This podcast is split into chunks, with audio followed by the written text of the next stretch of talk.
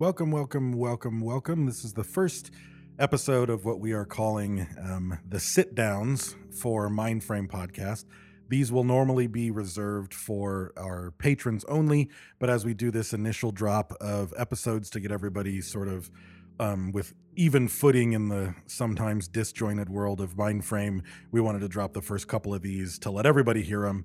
Um, if you like what you hear on any of the sit down episodes that that are available to everybody, um, they'll be av- available uh, for our patrons. So you can go to uh, Patreon, check out Mindframe, and uh, join there in order to get these. We'll be recording one for every single episode. So if you haven't listened to the um, prelude yet, then you'll want to listen to that probably before you listen to this sit down because we're going to talk a lot about um, events that are in that particular uh, episode of Mindframe. So the sit downs are always kind of a you know a, a Walking Dead-ish discussion, a Talking Dead-ish discussion of the the chapter uh, right right before it.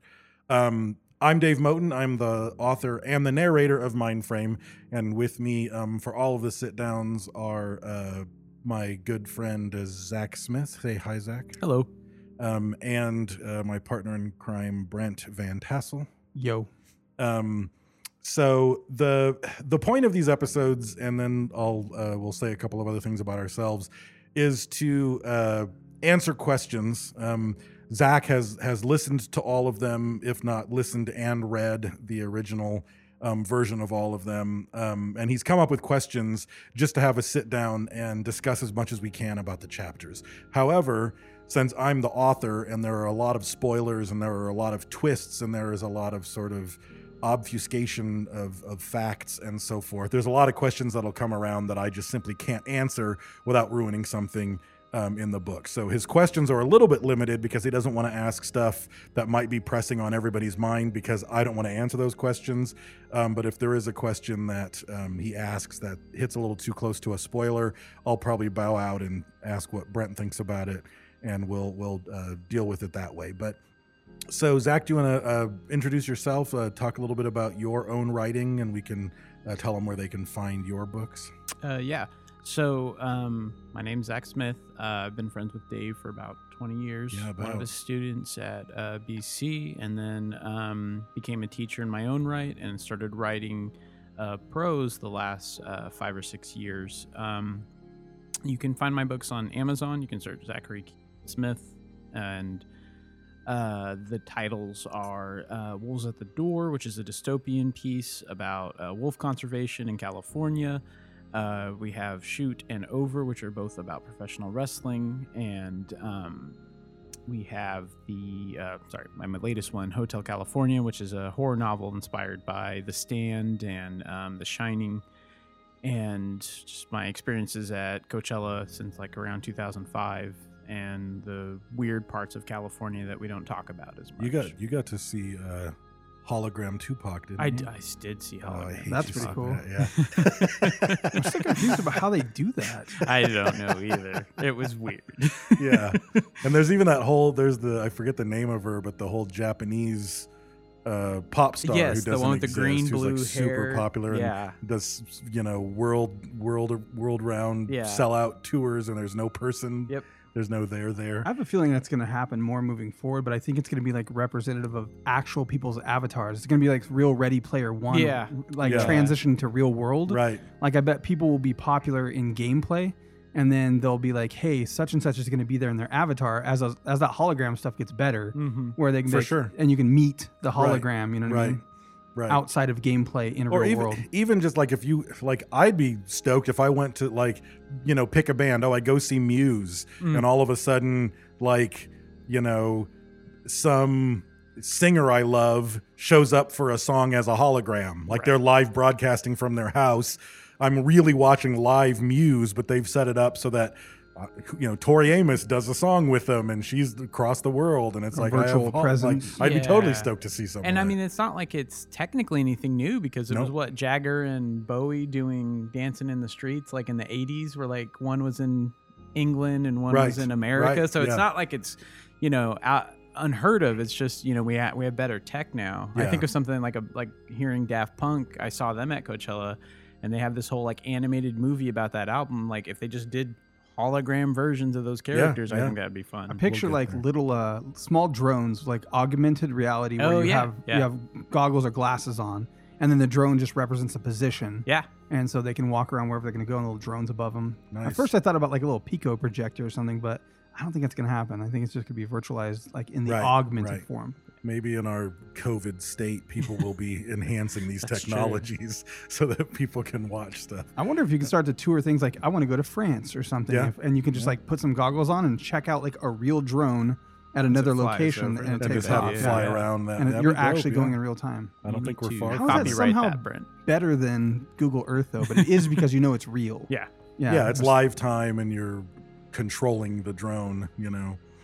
Um, but anyway, so uh, those books, uh, Zach's books, you can find them on Amazon or you can go to uh, mindframepodcast.com. And if you go to the shop, um, we'll have links to all of his books there. And also, I'll, I'll go ahead and plug my own book. Um, those of you who know this from Sofa King podcast, uh, you've heard me talk about my my own first trilogy of books called the Six Paradigm Trilogy, the first of which was originally called Chama, New Mexico. Um, but that got re released with my current publisher, and uh, it's been sort of updated for the times, and uh, it's renamed 181 Pine, and you'll be able to find that on mindframepodcast.com as well.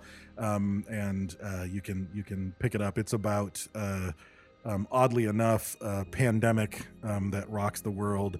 Except, unlike our world, it's also about an, an emergency medical response from the government that actually helps in some way. So, um, but th- those are some uh, books you might want to check out.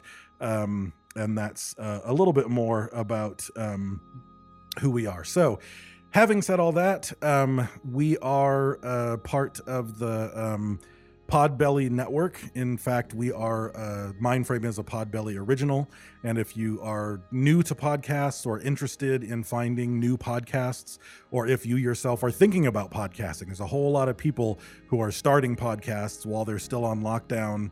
Um, you know, through COVID, and if that's something that you're interested in, um, go to podbelly.com and you can find tutorials. You can find advice on what tech, uh, what tech to use, whether it's hardware or software, um, all sorts of tips and tricks. And you can also find a directory of, of good podcasts as well as the Podbelly network of podcasts. And you might discover something that you really enjoy and uh, want to check out, such as Hillbilly Horror Stories or podcasts we listen to. So uh, go check out Podbelly um, and you won't regret it, unless you regret things that are awesome. um, so, having said that, let's uh, get into some of the questions. As I said, the questions are a delicate dance because we want to ask questions that we think are going to be on your minds, but some of the biggest questions on your minds I can't really answer because I don't want to spoil things. Um, and as I've said, the book is written in a very unique uh, way that might be off putting at first and have you a little bit off kilter as far as where and when you are and, and who's who and so forth. So, All right. Um, I'll start with the first question then to give our uh, readers maybe uh, an idea. Can you tell us what is mind frame, or at least without giving anything away, can you give us a general description of it? Yeah, uh, Mindframe is. Um, it started as a, a novel. That's that's what Mindframe originally was, and really in my mind is. It's the first of three novels that um, deal with. Um, the future. I tend to write science fiction. This too is a science fiction novel, even though several of the chapters will seem pretty mundane at first and kind of rooted in the in the real world. Um, but it was a it was a novel that I wrote, and um, I, as the pandemic was hitting and as everything was um, coming to a crawl and there's no more television and everybody's stuck at home and everybody's full of anxiety and so on and so forth. Just the handful of people who are still creating content. The the podcasters you know like the the late night shows that are still like you know when they be recording from their attics and still releasing content. It was like i just cling to those things for something that isn't about covid you know? Yeah. like i can listen to conan o'brien needs a friend and just have a laugh for an hour and I don't have to think about things. And I was like, well, I've got this novel. It's going to be a long time before it's, you know, the, the difference between reading a novel out loud and fully editing and polishing and getting all the errors out to publish it are quite different, right? I mean, this thing won't be publishable probably for at least a year, maybe more, just because I'm still doing book two and book three of the other series. But I was like, I can start recording it right now, you know, and I can read right over a mistake or a blemish, um, and uh, no one's going to see it, and I don't have to worry about it. So I just wanted to give content. I wanted to to give something that can take your mind off of the world and uh, take you to another place. But um, it's a it's a sci-fi story. It's hard to say exactly where or when it is set, but it follows um, it follows five different characters um, on sort of an arc. So there's every um, every five chapter cycle will sort of cover the same characters. So the first character that you see is is going to be um, chapter one, right? We're still dealing with the the prologue and the prelude, but when you get to chapter one, you'll start the story cycle properly, and you'll see a character who is um, a widow in an old hotel. Um, there's been a fire. Uh, she lost her husband, and she's coping with the grief, um, and that sort of her story, and that takes place around 2011. Um, there's another chapter um, that focuses on a guy who is a construction worker. He builds houses and um, he's helping to rebuild um, the hotel. So we get his his storyline. We get the storyline of uh, a newly promoted captain in the World Navy, which um, takes place in 2142. And she's uh, recently lost her father, and she's also been promoted captain to take over his ship, um, um, which is a spaceship. Welcome to sci fi um, and then we've got a character who is the stage manager of sort of an avant-garde uh, live theater. Uh, not a movie theater, but like a you know put on a production of Hamlet kind of a theater. And then finally, there's a story of a guy who is sort of a member of almost um, a mafia family that sort of controls an underground of purchases um, in a future that's run by a thing called WorldGov, where there's no such thing as money anymore, but there's still a black market for things you can't find. And he's he's the number two guy in a family that controls all of the black market purchases in the Americas um, and that one uh, takes place in the future as well. So it's kind of a you know at first none of these characters seem to have anything to do with each other. They're not even in the same you know uh, time frame or anything. But eventually, as you get further in, you're going to start to see connections that that weave that weave in.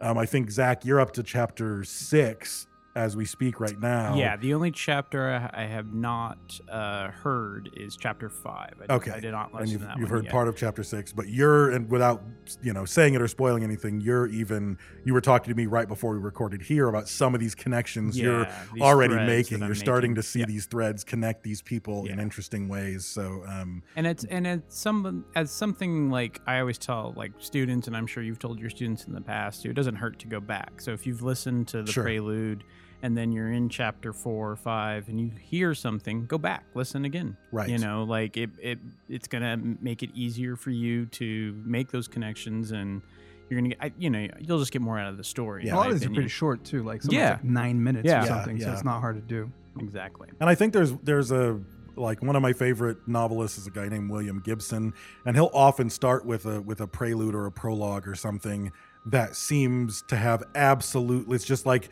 a drunk guy dying in a hotel in Mhm. Mexico City and you're like what? What? Like who is that guy? Like and it'll you know, I'll be like 200 pages in and I'll be like I'm to reread that thing. And- and then I'll reread it and I'm like oh I that's what that guy's and it's like all of a sudden it, like at that point it's crystal clear what's going on but when you're new to the book it's like none of this makes any sense but that's okay. And I would say like your book doesn't even do that. I think even by chapter one or two, Sure. we're finding, or even you know, part maybe part of the prologue, if if you know we're paying attention, like there's things that are hinted at. You Mhm. know, so I think you do a good job of kind of placing those hints.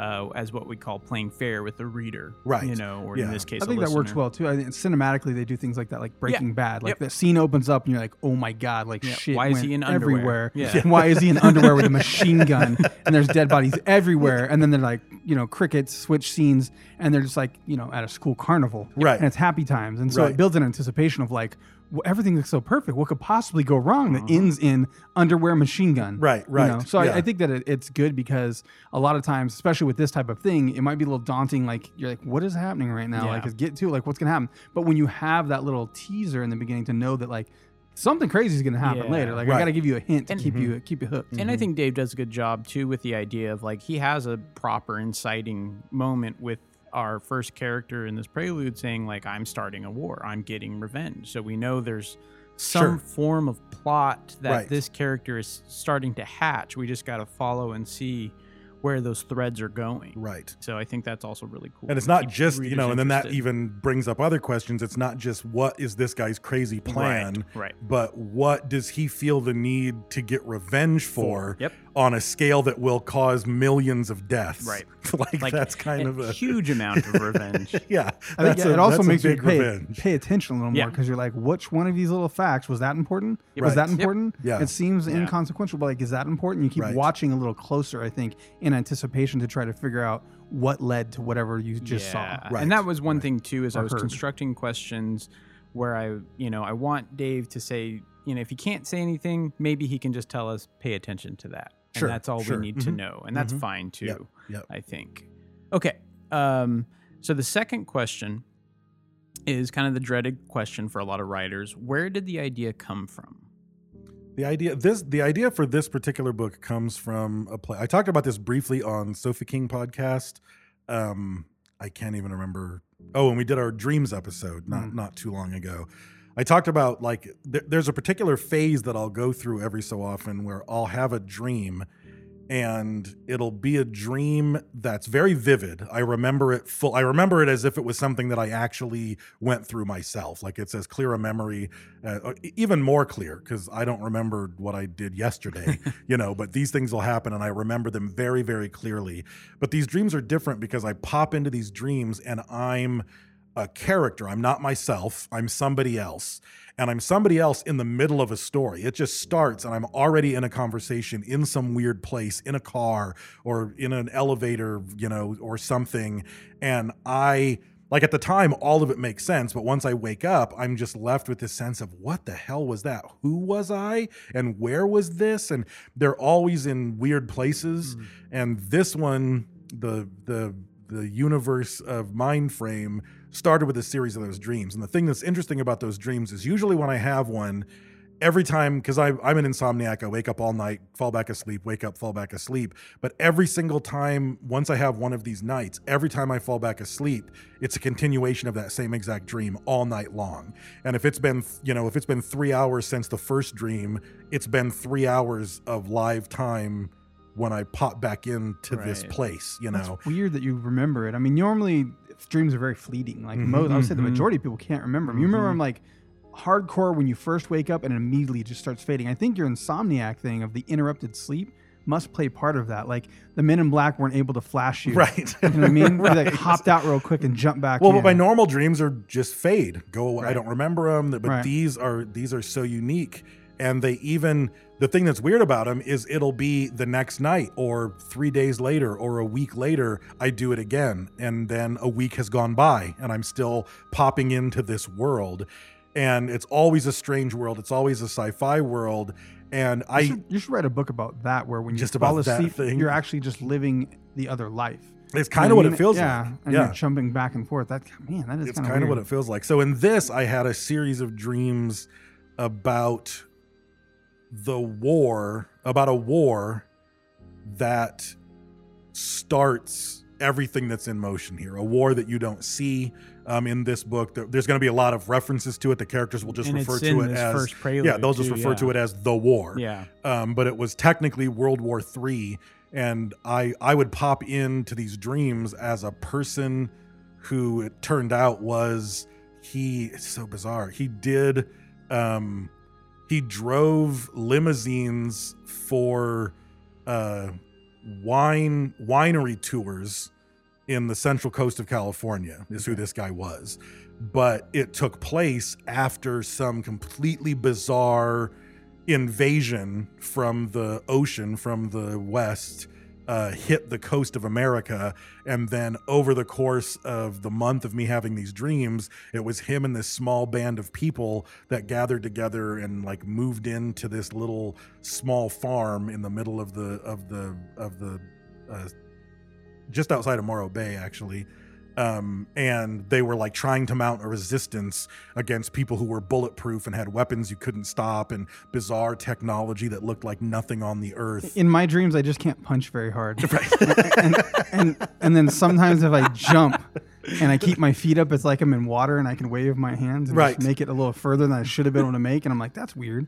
Can I always jump and kind of float like this? Right, They- The right. Simple detail complex. in and the part, I mean, even driver. like part of it was, and then part of it was they would huddle together, and I had several dreams of this. They would be huddled together in the kitchen, listening to a radio where the person, like basically a propaganda minister for the enemy mm. side, was doing radio broadcasts and talking about like why we are invading and what this invasion is about, and you shouldn't feel threatened, and we don't mean you any harm, and we're here to change the world, and we're going to create this this true one world democracy, and there's no reason to resist us, and all this stuff, and this vision of this world that this propaganda minister would talk about in these radio broadcast in these dreams, I was like, that's the world I need to write about.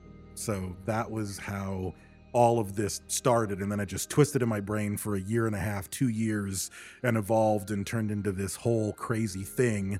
Um, and then I Oh, it was already a crazy started thing that you're Yeah. Like I'm wondering, like I think most people like experience emotion in their dreams, but it's usually fear. Yeah. yeah. You know what I mean? For Right. you, it seems like it's probably super complex because everything's so clear. Mhm. Like, do you feel like maybe your imagination fills in some of the blanks after the fact, where you're thinking about like the minister of propaganda on the radio? Like, was it really that detailed and Yeah, that I wake clear? I Like, wake up and I'm think like yeah, I wake up and it's like damn, that was a crazy turn. Watching There's a a, minister of propaganda. I feel like I feel like you got a couple more good years, and your your hard drive is gonna be full. He Yeah. got a free Yeah, because like subscription we head. sleep and defrag, and Right. you're just filling it up with memories. Like, but I don't do it very often. Like I'll- run out of space. I haven't done that in a couple of years. Like I do, I don't do it very often. Um, and once, really, once a story is fully assembled, I don't like my brain doesn't take me back to that world again. Mm. So has And- that happened for other stories you've written then? That you That was that you dreamed it. Mhm. Okay. That was the start of the Six Paradigm novels.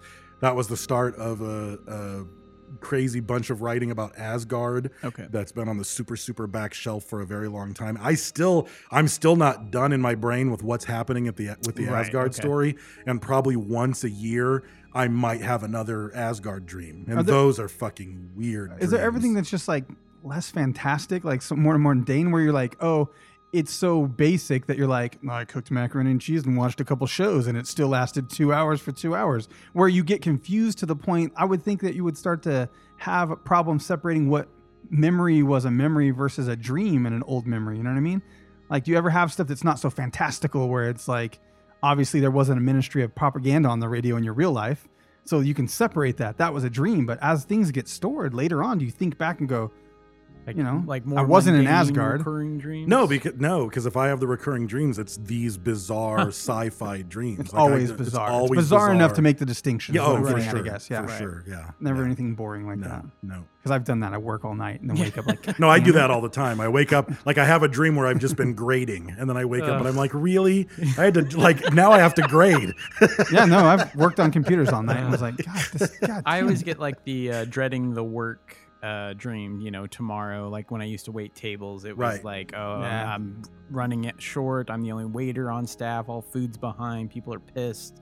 Or when I became a teacher, it was like, you know, some kid was acting terribly, and that's the day my principal's observing me. Right, that right. sort of stuff. The worst is when I have dreams that I'm laying in bed and I can't sleep. You have a dream that you can't sleep? Yeah, yeah, yeah, yeah. That's terrible. And it's it's awful because then you wake up and it's like so I just benefit like Yeah. did I really benefit from Yeah. that sleep where all I thought about while I was asleep was the fact that I can't sleep? Like yeah, so yeah, that's well, that's you either get birth of it. fun shit or you get not sleeping right. dreams. So yeah, let's, let's let's go with the fun shit yeah, then. yeah. Okay, so next question. The chapter says it begins present day. Can you tell us when present day is? I can tell you when present day is. It's twenty one forty two. Okay, so 2142. oh, that's interesting. Yeah. Okay. All right. And then the second question that kind of builds on that chapter also begins with the character dreaming. And so I wanted to come back because I knew part of uh, what you were going to say uh, because of a previous conversation. Is that in reference to how you got the idea with the character starting in a dream? No, No. Okay. no, it's not. It's it's um, and technically he's not dreaming. Okay. he's trying to reach a place where he can sleep and dream, and he's in this. He's in that place where you're laying there half asleep. Where your brain is Yeah. doing weird things, but in his case, his brain does extra weird things. Okay. um, when he when he can't sleep. So he wants to fall asleep and dream, um, but he's not quite getting there. Gotcha. Yeah. Okay. So one of the first things he does when he does get to that space is he he visits Copenhagen. Mhm. Um, is there anything you can tell us about Copenhagen? Is there is there something we just need to we do, or should we just remember that city? That for future Um, reference. For the sake of the the things that are kind of of disjointed and seem hard to find, uh, hard to follow, my advice is start to start to pay attention if they keep coming up. Okay. Like if Copenhagen doesn't come up again in the first five or six chapters, it's probably not very important. Okay. But if you keep seeing Copenhagen come up, then it's probably someplace or a person. Okay. If a person gets referenced, um, if they keep if they show up again um, in the in the near future, then it's definitely worth paying attention to that person. You know, sort of on the next cycle of chapters, Okay. right? If they come up again, they they they might become someone who's got some lasting power, but otherwise. Um, I would say look for repetition more than anything else. Gotcha. Okay. Well, then that kind of answers my next question in the sense that we get the mention of a character named Zin, and Mhm. I just am gonna, then going to assume this is either going to be somebody important, or like you said, if he's not mentioned again, then it's not Right. as important. Right. Okay. Yeah. Great. All right. Um, he mentions what what is happened like the idea of what the idea of what Copenhagen is, the Mhm. idea of who Zen is Mhm. are very important. Okay. But whether or not that individual is important or that city is Gotcha. important um, will play out later on. Um, he mentions that he can't remember his first name, but he can remember his last name and his rank. Um, so can I assume then this future of 2142 that everyone is maybe in some sort of like worker colony system that some form of like identity is being removed from them? No. Okay. Nope. Um, the only people that have rank are actually members of some sort of military branch. Okay. um, and there's nothing there's nothing in the world of 2142 that would make a, a typical person not remember their name Okay. I just wasn't sure because he said there's only 15 people on the planet that could look up his that File. info file, yeah, for that for information. So I wasn't sure if that was uh, just because it's being kept secretive or not. Right. Um, interestingly enough, he, you know, can't remember if his name's Brent I or see that, yeah. Shout out. I'm sure your name's in there somewhere. it might have already come. I don't remember. Um, so you've you've kind of answered some of the questions with that uh, that reference to Copenhagen and Zin. So I'm going to skip one of them.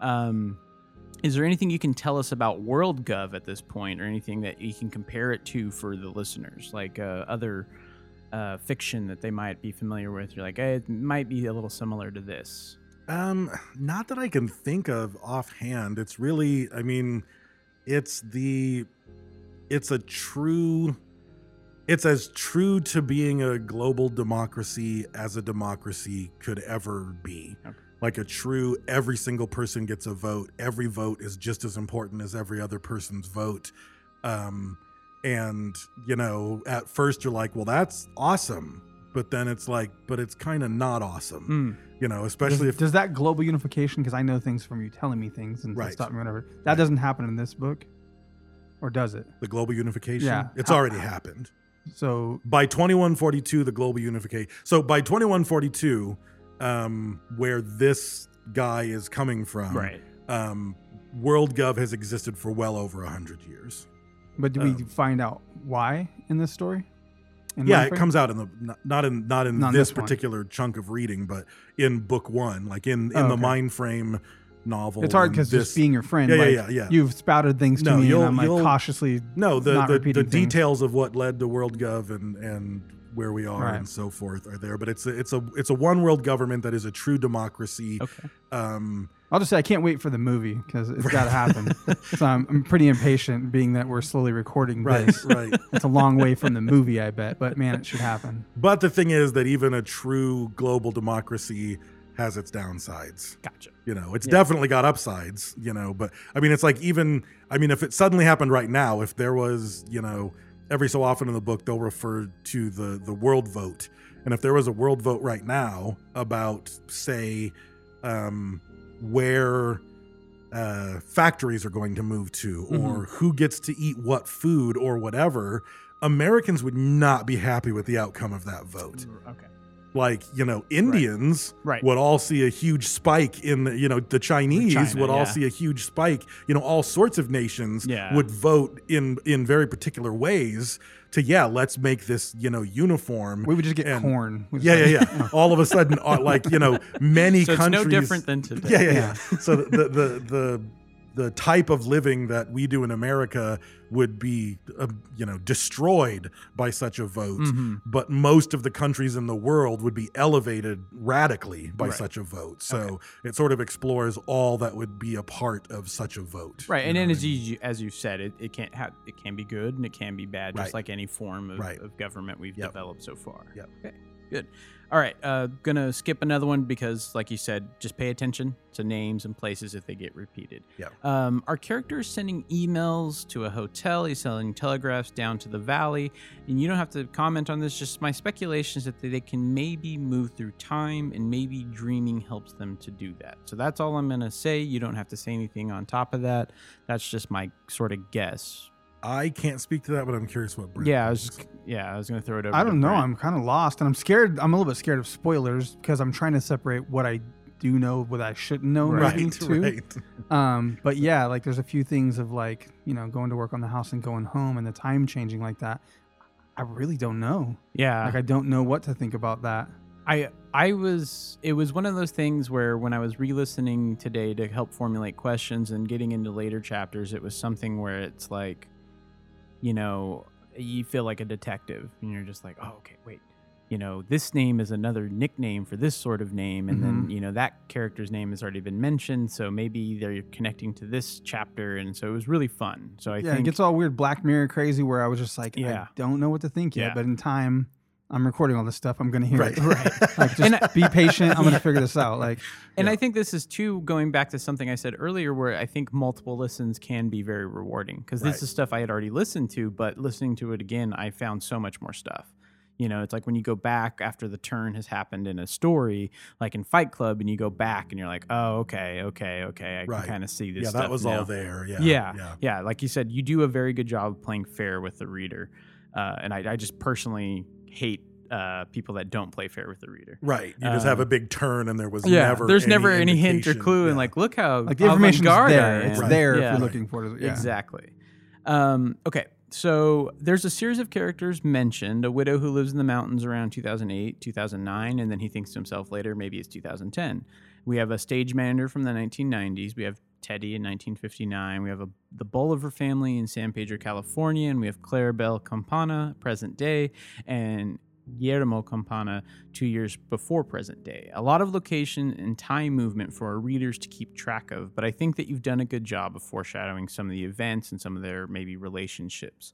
Were all of these things that came to you in your dreams? Like, were all the characters there in some way, shape, or form, or were they did they need to be filled in more? No, there's one one character in the entire novel was from that set of Okay. dreams. Every everything else was was like you know completely you know come up with and Okay. characters I invented and and so forth. So there's one character who was in the initial set of dreams and everybody else was not. Okay. Yeah. Because I was like, I was going to be thrown even more if you're like not only experiencing this weird version of reality from this one guy's perspective, but now you also get to experience it from like five or six different perspectives and No, how like yeah. schizophrenic that might make you No, feel. it's always from one particular Okay. guy's perspective. Yeah. Okay. Yeah. Um, do you have any favorite uh, characters so far that you've written? You don't have to tell us who or why. I'm just curious, like if you have a favorite of the of the sections of the chapters of the of the people that you've written so far, just because there's so many different characters that we're going to encounter. I do. Um, I think, and I don't know why. I think my favorite character is. I think you'll first see him in chapter five, which is Grim Bolivar. I think Okay. he's probably he's he's the character I enjoy writing the most. I don't know. I don't know why. I don't know if it's something about him or if it's something about the particular uh, time and place he is um, compared to everybody else. But that's that's the one that that I enjoyed. How do you come up with the a name like. Grim Bolivar? Like, is there some kind of influence there? Like, was Grim from something else? Um, that's it's explained in chapter five, Okay. the grim part, but Bolivar was actually one of the names from the dreams, Oh, okay. Yeah. Hmm. even though Grim Bolivar was not in the dreams. Gotcha. Okay. Right. So that particular character did not appear, but the family name did. Yes. Okay. Correct. Um, um, finally, my final question for this section is there anything else that you would recommend readers should pay close attention to in this prelude? Is there any name, location, or should we just say fuck it and go just in and not worry about that right now? I think one of the most important parts of this entire world is um, does deal with the fact that um, this guy is trying to fall asleep, um, and he's trying to get to a place where he can dream. And he, you know, even it ends on him dreaming alien dreams, and the idea of people I can't, I can't hear you say the word dream without hearing alien dreams. Right. because of editing, I heard that line quite a few Right. times. um, yeah, the idea of dreaming alien dreams is is instrumental to this entire world, um, and it. Th- this isn't a book about a bunch of people who are dreaming. Hmm. Just to also make Right. that that clear. Like as you start to see all these different timelines that don't seem to have anything to do with each other, these aren't all a bunch of people who are having dreams. Um, it's it's. I think you would have committed the that. ultimate writer sin Yeah, yeah, of yeah. like it was all a dream. Yeah. Fuck you. No, it's not. It's it's not that. But part of the part of WorldGov, part of all of it deals with um, people, a handful of humans who have dreams that involve aliens. That's all part of what's happening. So That's uh, kind of just of the official question. That's all I have. Brent, did you have any other questions? No, for I Dave think right now. hearing this though, that's what I was trying to think. So, should the the listener listen to this before they listen to Prelude, or is this like like Zach said, listen to Prelude, hear this, go back and re-listen? You know what I mean? Like now that I heard this, I, like some things opened up for me. To be honest, where I was like, oh, that makes sense. I want to go back and re-listen. Well, I think you should always listen to the source content first Yeah. before you listen to the sit downs. Okay. Because I don't think the sit downs would make a whole lot of sense if Right. you listen to them without having listened to the Context. content Yeah. first. So I think you need to to listen to the original, then listen to the sit down episode and hear what we have to say about it.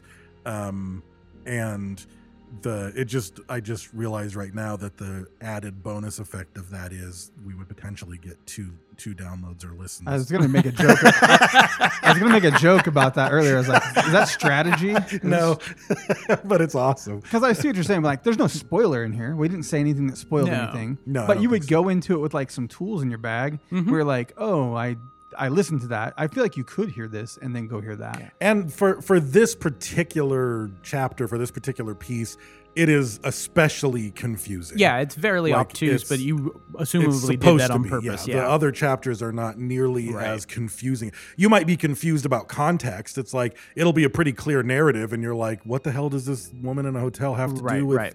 anything else?" But it's this is a very you know even you know just even as it opens, and this guy's like sort of in a space where you're almost dreaming and you're half asleep, and that's kind of where his consciousness is, and he's just drifting around the solar system um but the it's the rest of it isn't written in a confusing no, it's Yeah. not. It's fairly like the frustration in the first cycle of five characters is probably going to happen, but you'll get some immediate like relief and satisfaction on the second cycle. Like you start to see things go like, okay, I think you'll definitely start to see connections in the second cycle of those chapters, Yeah. and you'll like Those threads are clear. You just don't know why they're Right. threaded together Right. yet. Right. I think. And by the third cycle of those characters, most of them, even if you're not gonna, you're not gonna necessarily see how they all connect together Right. by the second or the third cycle, but you're gonna start to see a pattern and start to assemble a world view that makes sense where all these characters fit, even if you don't quite know